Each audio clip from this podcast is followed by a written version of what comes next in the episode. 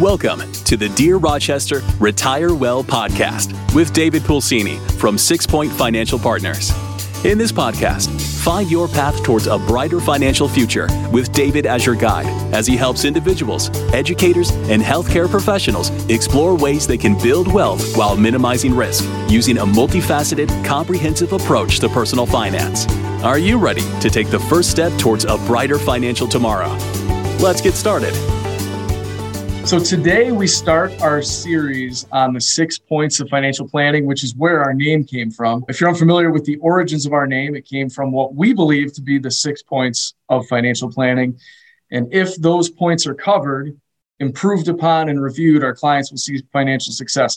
As a quick reminder, the six points are number one, investment planning, number two, retirement income planning, number three, risk management, number four, estate planning, number five, tax planning and number six, kind of our catch all, is custom goal planning.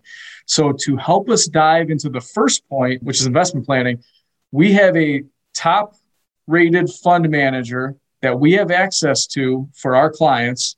And the last thing I'll mention about this as advisors, we are obviously able to help our clients with their investments. And when we meet with our clients or potential clients, part of what we do is to determine how our clients should have their money invested and everybody's heard this before aggressively, conservatively, and anywhere in between. Once that is figured out, we can then manage the money or choose to use other professional managers like Kevin. One of the fund managers that we use is the founder of Capital Wealth Planning. Kevin Simpson has been the portfolio manager of Capital Wealth Planning since establishing the firm in 2005. He's originally from Philadelphia, Pennsylvania. Now his firm is out of Naples, Florida. And Kevin has been investing in options since he began his career at WH Newbold Son and Company in 1992. So after his time there, he spent seven years with Wheat First Butcher Singer, subsequently Wells Fargo, where, where he helped institutions and high net worth individuals plan and achieve their financial goals through option centered strategies. That sounds complicated. We'll get into that. But following his time there, Kevin spent several years at Sterling Financial before establishing Capital Wealth Planning. Over the years, Kevin has developed a strategy that aligns CWP as an institutional management firm offering separately managed ETF and equity portfolios that are complemented with a yield enhancing covered call strategy. Kevin, people have no idea what we're talking about right now, but we're going to get into that. Kevin is a graduate of the George Washington University, where he majored in finance, and he applies institutional investment management strategies to diversified equity and option portfolios. Holy cow, how are you, Mr. Simpson? I'm bored of that long introduction, I Dave. I mean, geez. Your agent sent that to me. Your agent sent that to me. I had to read I'm it. Too right? old. I mean, here's an old guy who's been in the business a long time. And our podcast is over now, right? That, that's yeah. it. the whole thing was an intro. So, I, so we just use the words. I'm throwing this out there: strategy, institutional, separately managed ETF, equity portfolio, yield enhancing covered call strategy, and a bunch more. So financial advisors obviously understand what you're talking about, but the average investor listening to this on their way to work right now has no idea what we just said. So I wanted to make a quick note about something that people will understand, and then I'm going to let you take it away. But if an investor put $500,000 into your enhanced dividend income fund in 2012, which wasn't that long ago, they would now have over $800,000 as of today. Oh, and, and by the way, they took $280,000 out in the meantime. So for a relatively, I don't want to say conservative portfolio, which we'll get into, that that's an amazing performance. The average rate of return is, is very good. It's a five star rated fund based on Morningstar ratings, which is hard to accomplish. And the key here is with less risk than many of the markets. So, Kevin, if you could, how do you do that? How do you do this? How do we explain this simply to clients and what you're doing? Well, first, Dave, thank, thanks for having me. You know, it's always a pleasure to, to, to have anyone interested in what I'm talking about. So, th- thank you for that. I'm humbled by it. Yeah. And and when I think about institutional money management, you know, it's all about risk adjusted returns. And what I love about your company, Six Points, is that you walk through clients in, in a process of financial planning. You know, everything is rules based, and you go through a step by step tutorial, and and it's a lifelong process managing money is no different. You know, the best portfolio managers are looking at processes, not just on how they invest, how we buy stocks, but as importantly on how we sell stocks. And, and we'll get into covered call writing with my portfolio, but it's the same thing. It's all about a risk adjusted total return and having a process to deliver that on a repetitive basis for clients. You know, it's funny when you talk about risk adjusted returns, you know, none of us complain about risk when markets are up. You know, well, we just made 20% in a year. We don't feel like we're being too risky. But we're reminded of it when we see a stock market pull back 35% over a three and a half week period. And then we think, oh, geez, maybe, maybe we need to look at our risk budgets. And, and that's what you do such a great job at with your clients from an asset allocation standpoint and a, and a risk budgeting and all the things that you do from, from soup to nuts. Yeah, it was interesting you bring this up. We did not talk about this ahead of time. We had so many clients about what was a year and a half ago now, right, that thought they were aggressive investors because of so many years of the market just going straight up, basically, right? They couldn't get it wrong. Then when they saw it drop, we quickly realized that the people that thought they were aggressive could not handle that type of loss in their portfolio. So, which is actually part of what you guys do. So, when you talk about your process, what, like what is your process? How are you choosing the stocks before we get into the covered call stuff? Yeah, and it's probably better to talk about this the portfolio construction with any portfolio manager because most of your return comes from what you own. The covered calls will, will help harvest volatility and be a modest hedge, but most of your performance comes from the underlying asset base. So it's a, it's an old fashioned way of thinking about investing. You know, show me a great company with a strong balance sheet, an increasing earnings history. We want companies that pay dividends, so we always are looking for companies that pay dividends and increase those dividends over time. But that first thing I said is so important because we want them to be able to increase their dividends because they're increasing their earnings. So if you have a great company that can control its supply line, has pricing power, has growing earnings, and pays an increasing dividend, that's usually a recipe for success right there from an investment standpoint over the long term. Now they're more mature companies. They're not going to be stocks that are on a you know meteoric tear because they're they're they're not at that phase of their corporate lifestyle. The maturation phase of a company in the mega cap space high quality blue chips you know they've been around for a long time. That in and of itself doesn't make them a good investment but it's a good place to start. We also don't try to time the market. You know there's a lot of people that will think that it's a, a possible strategy to implement but it's so hard. You know it's easy to maybe get out but it's so difficult to get back in. You know you've got to make two decisions perfect trajectories that very, very few people, if any, that are alive can actually do it. So we don't time the market. And in terms of sectors, we try to have inclusion of all sectors because you never know when things are going to come in and out of favor.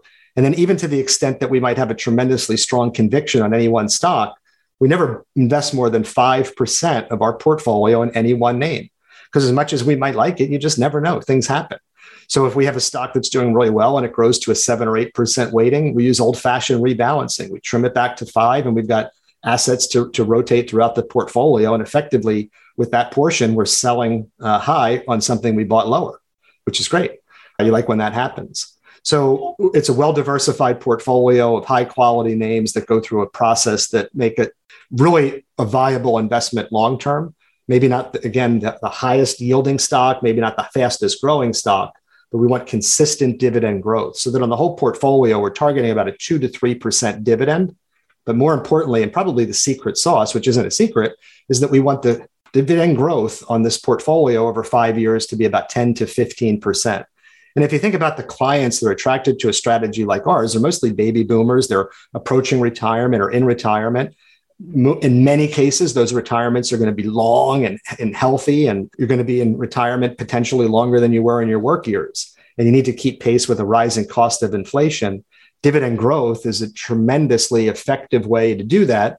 There's a different risk profile with stocks than with you know an old fashioned CD, but looking at dividend growth as a means of retirement income, and you're an expert in how, how you allocate that within an asset allocation model, but including it um, makes a tremendous amount of sense, especially in a period of rising interest rates, and that's what we're in store for down the road. Yeah, which we could also talk about that for an hour in itself. But how many stocks do you hold right now, and there's a reason I'm asking that. So it's somewhere around. I think it was. It's between, from what I've seen on my end, and I know you know the answer to this, but it's typically, it, it's a smaller portfolio, 20 to 25 stocks. Somewhere, the last time I looked, it was 23, and I know you guys don't fluctuate from that. So what is it as of today? Yeah, Dave, it's with 25 to 30 as our target. We've been as low okay. as 22, we've been as high as 30. Right now, we happen to own 25 companies in the portfolio, okay. which is our sweet spot. We like it there.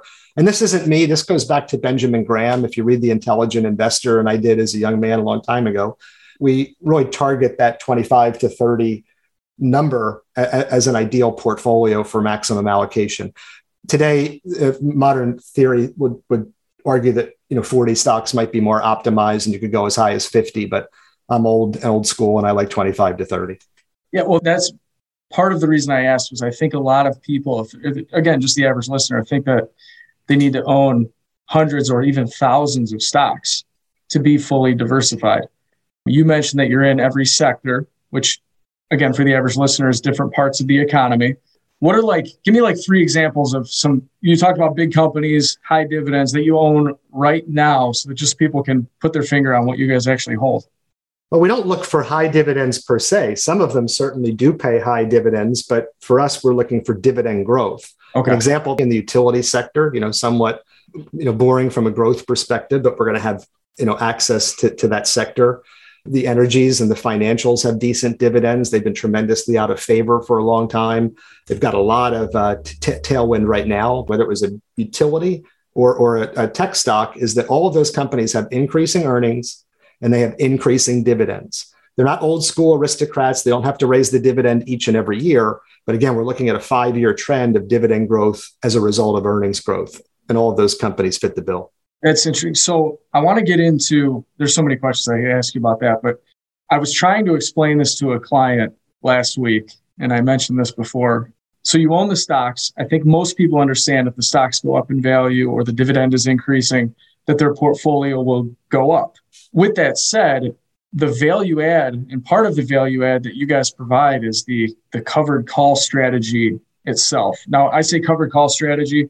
Again, most people are automatically tuned out. Like, I just want someone else to do that for me. And I don't even know what that means, or I don't want to get involved because I don't know what it means. So, can you, when I tried to explain it to this client, it was a disaster. I know what it is. Trying to explain it is difficult. So, I thought I'd go right to the guy that does it and I've heard you say multiple times on different podcasts, I just do covered call writing or covered call strat. And it's like, you make it sound like it's easy. But again, the, the average person out there has absolutely no idea what you're talking about. So can you explain what it is and even give us an example if it makes sense? Yeah, sure, Dave. And it is easy. I mean, it's not rocket science. I'm not Elon Musk trying to go to the moon, but it's a process that takes tremendous amount of time and application. And even like we started out the conversation with six points, it's a process we go through each and every day on every single position. And often when you think of options, you know, that could turn clients head away and and maybe the interest wanes right there because the misconception is that all options are risky and, and certainly trading options and buying options can be very risky. You know, the high pro- higher probability is that you'll lose all your money right you know, buying an option than than not. When you win, you can win big. But we're, we're talking about the speculative side of things. You know, it can be really dangerous to walk across the street with your eyes closed. But if you go to the stoplight and you wait for the green signal and the walk signal and you pay attention, you know, it's pretty easy, pretty safe. We're writing covered calls. We're selling covered calls. So we're generating income. Someone's paying us every time. So that's kind of a, a, a, means of reducing risk right out of the gate. When you introduce covered calls to a strategy, you're reducing the risk of that strategy. It's not a free lunch. You're potentially forfeiting some upside capture, but to us, that's okay. You know, I mentioned Ben Graham earlier, and I'll mention him again now. He says that the best portfolio managers are those that can manage risk and protect the downside that's all we focus on. And if you can do that effectively, the upside will always take care of itself. So, what's a covered call? A covered call is no different with stock than a lease option in real estate. You know, you're looking at investments in rental real estates as things that you make a purchase with the hope and intent of selling it someday at a price higher than you paid for it, which is no different than buying a share of stock today. We want to buy it and sell it higher. In, in rental properties, you get the, the privilege, the benefit, the passive income through monthly rent, which is great and you can use the analogy that a dividend is similar to that from a stock investment, especially the way we do it. But in real estate, a very common part of a transaction could be a lease option where the tenant is essentially locking in a price for a limited period of time, usually six to 12 months, to buy this property that they're living in and renting at a price higher than it would market for today. But presumably, if the real estate prices were to go higher, they're locking in a price that's fair to the buyer and the seller as they sit there today.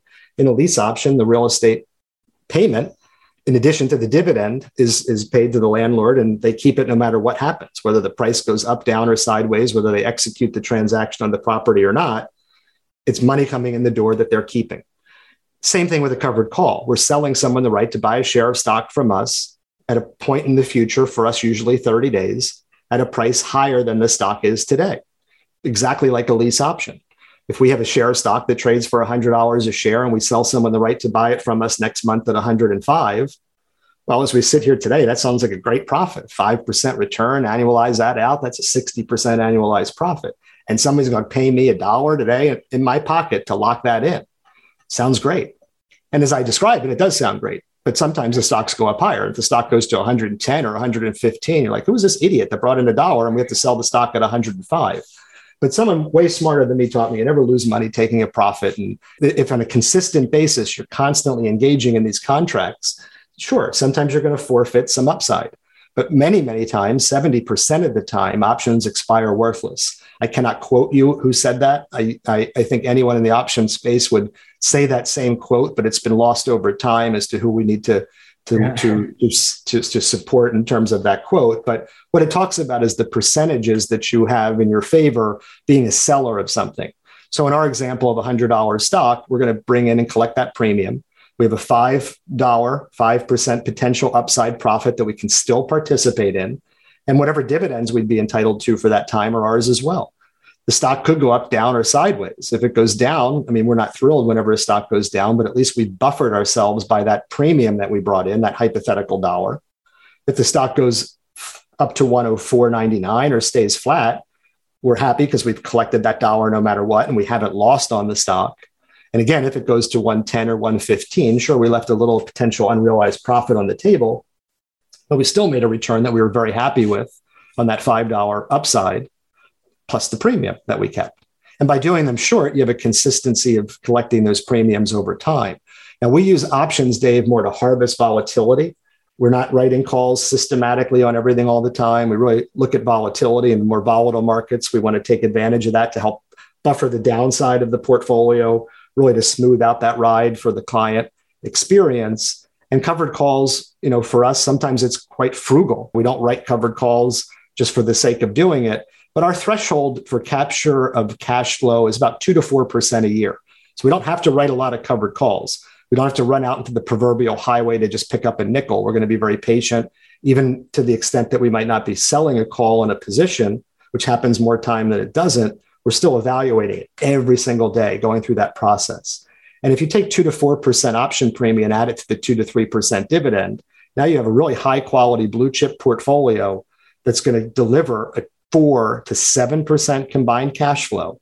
Yes, you forfeit some upside, but we try to target 80 to 90% of an up market. And again, way more important to us is being a participant or capturing only 65 to 75% of a down market. And that's our strategy. A quick interruption. Six Point Financial Partners is taking on new clients. If you would like to take the next step in planning your future with Dave or the Six Point team, please visit them at www.sixpointfp.com to schedule a time or reach out via LinkedIn, Facebook, or simply find us on the internet by searching Six Point Financial Partners. Okay, back to the show. Yeah, and it's the reason I love it for a lot of reasons, but one of the reasons I love it is that people are looking for areas of growth and income right now due to low interest rates, as we know. And you get somebody headed into retirement, like you mentioned, and they just they still want some growth. If somebody retires at 60 years old now and the average life expectancy continues to rise, we don't want to take all that money and throw it in a CD at the bank, like you mentioned. We still want some growth on it with inflation and other things happening. But I'm going to go back to my example of the 500,000 that someone put in 2012. They now have over 800,000 in that portfolio. And in the meantime, they took $280,000 out. That is an incredibly high number if you break down the math on it. They're making a lot of money. So that 280,000 of income. So the 500's turned into 800. They've taken 280,000 out. Is that the income that you're talking about between the dividend growth and the covered call premium? Yeah, that that's an example where we're showing a i mean it's it's an audited number but i don't think we have it with the exception of one client i can think of with a financial advisor in pittsburgh most most financial advisors and, and their clients aren't taking every single penny of cash right. flow Yep. What that illustrates accurately and is that if we had made this $500,000 investment at the end of 2012 and we pulled out all the dividends and all the covered call premiums, which I think average they annualize out at about 5.1% just from the cash flow, not the total return, you'd have pulled out you know, somewhere in the neighborhood of 280,000. I'm trusting your math. I'm not looking at it. And that 500 still would have grown to almost 800, depending upon fees, with, um, with, with having pulled all that money each and every month. Most people don't do that. So if you look at a normal, you know, compounding chart, it's just insane how much those assets grow. I don't even show them because it's like I'm the, the, participant in a really strong bull market. It makes me look a lot smarter than I really am. So high standards numbers, to live up to. yeah, the numbers. I mean, we have awesome performance. The numbers are great. I'm very, very proud of them. But we're always thinking like, what are we going to do tomorrow? And by having a process just like you do, it helps mm-hmm. m- maintain expectations in terms of what can we expect. You know, nothing's set in stone. Every stock we pick doesn't go always straight up. I mean, but there's always a reason for why we do everything. And, and when you have that in place, then this expectation of, all right, well, if the market's doing really well, we still want our clients to participate in an upside. 60 is the new 30. They're going to live a really long time. Interest rates are non existent. You know, it, it, makes a lot of sense. But it's always you having, having that eye on, well, what happens when things crash? Because they do. I remember in 1992 to 1997, I thought I was a genius. Like, oh, this is so easy. Mm-hmm. Really, I'm smartest guy in the world. I wasn't smart at all, but I thought I was. It was just the bull market made me seem smart. And then we had, you know, many pullbacks along the way that humble you and teach you, and hopefully you get better over time. So when 2020 happened, no one would have expected a global pandemic, but you know, we knew how to trade it. We knew how to understand the math. It was like, all right, it's just another one of these. 2008 again, from the standpoint of how we think about portfolios. So the next time it happens, God forbid, whatever the event might be, we'll trade it the same way because we know how to do it. Okay, I have two questions here. Why doesn't everybody do this? Number one, and I guess I kind of know the answer to that because it sounds, if I'm the listener again, I, it sounds like too good to be true. I can minimize the downside, I can still get most of the upside. Why doesn't everybody do it? And then my second part of this question is, how did you get into this? What made you want to do this type of fund management? that story is not as exciting, but what, most people don't do it because it's just a ton of work. You're limiting your upside and you still have downside and writing the covered calls is just a never ending process. So it's something that you can start up. It's like a New Year's resolution, like, oh, this is great. You know, but after a year of doing it every day, looking at 25 positions, it's, you know, it's difficult to, to, you know, handle that monotony for a lot of people. But again, it's easy to do and anyone could do it. I sort of fell into it by accident early on, in, in very, very, very early on in my career. I had a mentor that assigned me a client that most of the seasoned veterans didn't want to deal with. They weren't high maintenance. They were really very, very sweet and nice people, but they weren't the most sophisticated. They owned one position, Johnson and Johnson, and uh, they had inherited it through many generations. And they would spend a lot of time with the with, with the older seasoned veterans, and not very much was. You couldn't really make a lot of money. It wasn't an efficient use of your time if you're a traditional stockbroker or a customer man. So send, you know, send Kevin in. Simpson one. So I'm like, what do you want to do with it? They have one stock, Johnson and Johnson. He's like, yeah, sell calls on it. What's that? He's like, you'll figure it out. You're going to be, in, you know, go figure it out what it is. I'm like, oh, that's great. What a way to teach me. um, but, but ultimately, he did very, very efficiently. And so that was something I, just like you said, Dave, I was like, why isn't everyone doing this? Now, of course, there are times when the stock goes up and you have tax consequences or you need to, to sell a stock at a price higher than it's trading at. And you have seller's remorse when you own one position with a low cost basis that you've had in your family for 100 generations uh, and you sell firewood for a living. So not, not to you know get you too deep into the psyche of the clients super super sweet people but i'm not sure they had a shower. Anyway that idea always resonated with me. So when i started my own firm in 2005 i had been trained in large cap value portfolio management without the benefit of the covered call writing but i really wanted to introduce it in the equation because i always believed that you know, the risk adjusted return is more important than return ultimately for clients, even though we don't care about it till we lose money. So that's the story. Whether it's a good one or a bad one, that's how it happened. Hey, that's that's what happened. It's a great story. So one, one last question. I don't want to say technical stuff, but you've said that the words, and I, this is an easy one for you risk adjusted return a bunch of times throughout the last 15, 20 minutes. What is risk adjusted return? It's having the best return possible by taking a lower level of risk. And that can be any level. I mean, you can, you know, I talk about 80 to 90% upside capture, 65, 75% downside capture. You can change those bands any way that's appropriate for a client's risk tolerance. It's no different than what you do when you look at asset allocation. It's the same thing in portfolio management. So we take what we try to measure to be 20 to 30% less risk than the broader markets to deliver those types of returns. Again, it's not a perfect science, but the covered calls tend to work best when we need them to most in periods of higher volatility, which isn't anything unique to me. Anyone writing covered calls in the option world would benefit from that higher volatility as an option seller. But if you look at 2020, just as a snapshot example, the call premiums helped a lot to buffer the downside participation.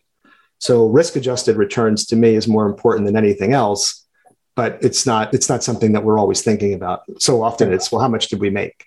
Yeah. Oh, that's yeah. important. It's really important, but you don't want to wake up one day and have a lot more downside capture than you had planned because 2008 happened or 2020 happened and now instead of being 40 or 50 you know you're 70 or 80 it's not as easy to make it back so that, that's how i responded to your comment okay. about risk adjusted returns.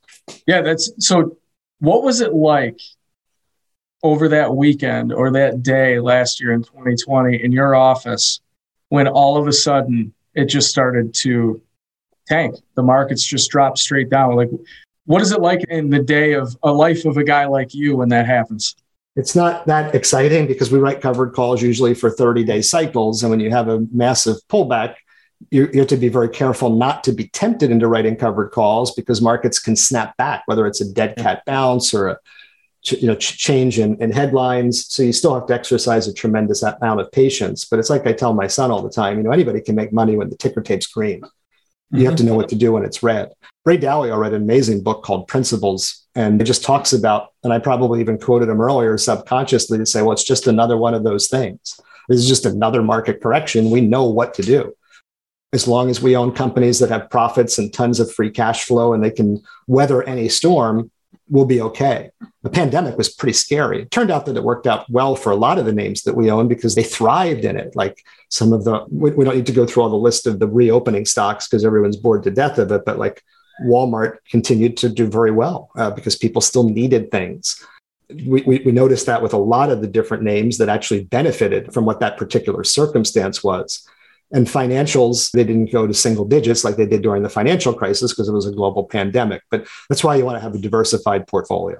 So I'm always interested in what it's like. I know for us, it's immediate panic from clients, right? So they're getting a hold of us. We had hundreds of emails, text messages, phone calls, but part of what we did was proactively communicate as it was happening. And I've learned that too. And Kevin, you know this. You go through a few down markets. It's like you learn what to do next time. So I know when this happens again, exactly what our firm would do the next time this happens. I have two more questions for you. One is what is like your ideal client?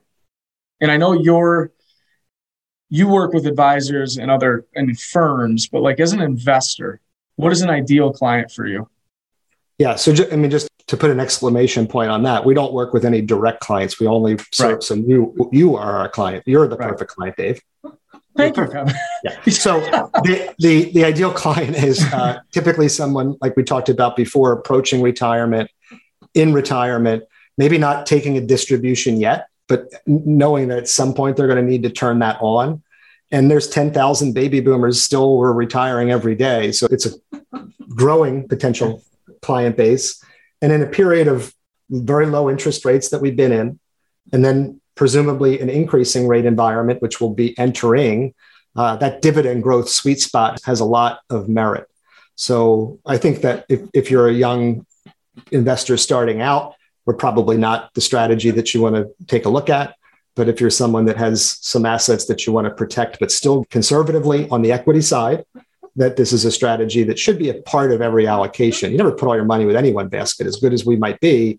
It's just we're a piece of your asset allocation model. And I think that's how you use us. That's exactly right. We, we call it the different buckets, right? I lied. I do have one more question because you just because you mentioned younger investors starting out. All right, do you guys have your eye on the crypto markets at all?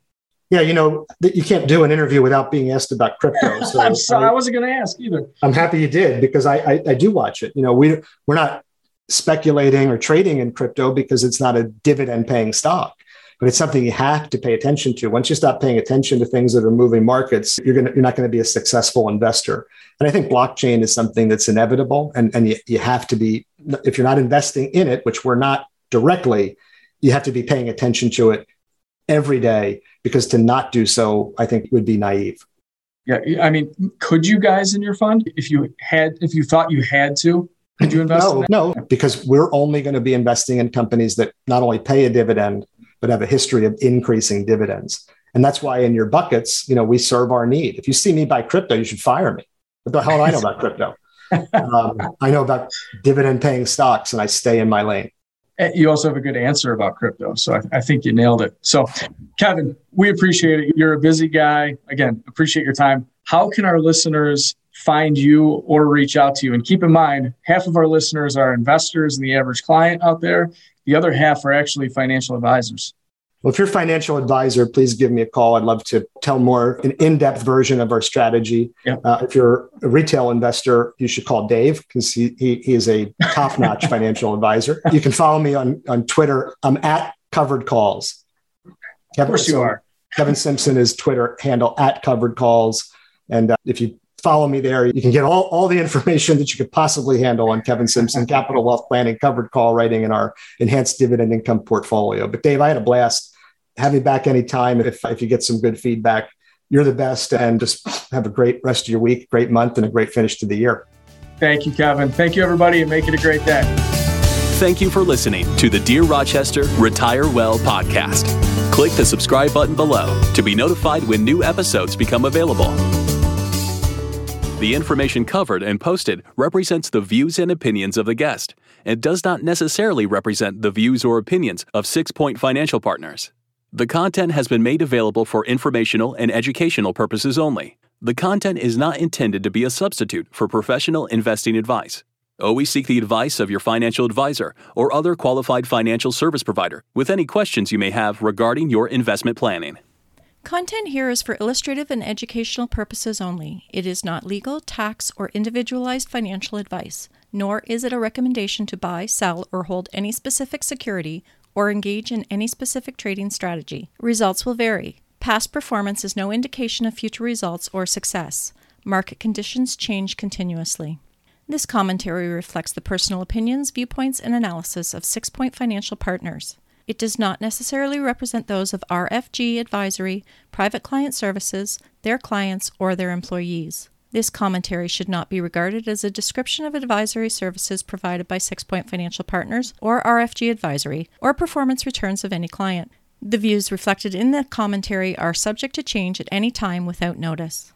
Securities offered by registered representatives of Private Client Services, member FINRA SIPC. Advisory services offered by investment advisory representatives of RFG Advisory, a registered investment advisor.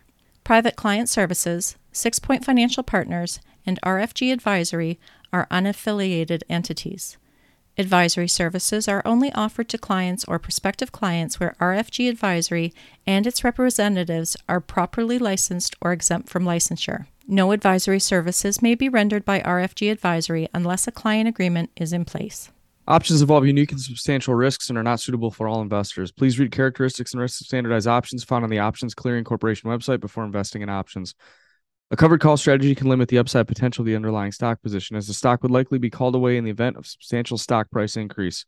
Additionally, any downside protection provided to the related stock position is limited to the premium received. Short options can be assigned at any time up to the expiration, regardless of the in the money amount. The risk of being assigned on a covered call contract is higher when the underlying security of an in the money option is near the ex dividend date. Payments of dividends is never guaranteed. Dividends can be reduced or discontinued at any time. Not all securities allow dividend reinvestment.